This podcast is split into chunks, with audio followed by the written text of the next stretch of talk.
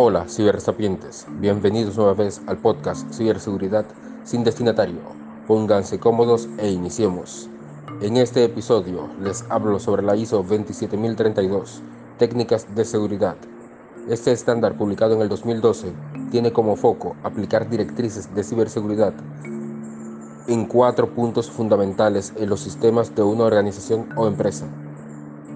Estos son la seguridad en las redes, seguridad en Internet, seguridad de la información y la seguridad en, las aplicaciones.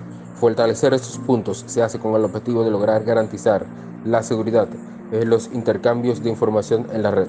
Este estándar ISO nace para comenzar a garantizar una colaboración entre los puntos que convergen en el sistema de una organización o empresa, para de esa forma minimizar riesgos y solucionar baches dejados por otros estándares.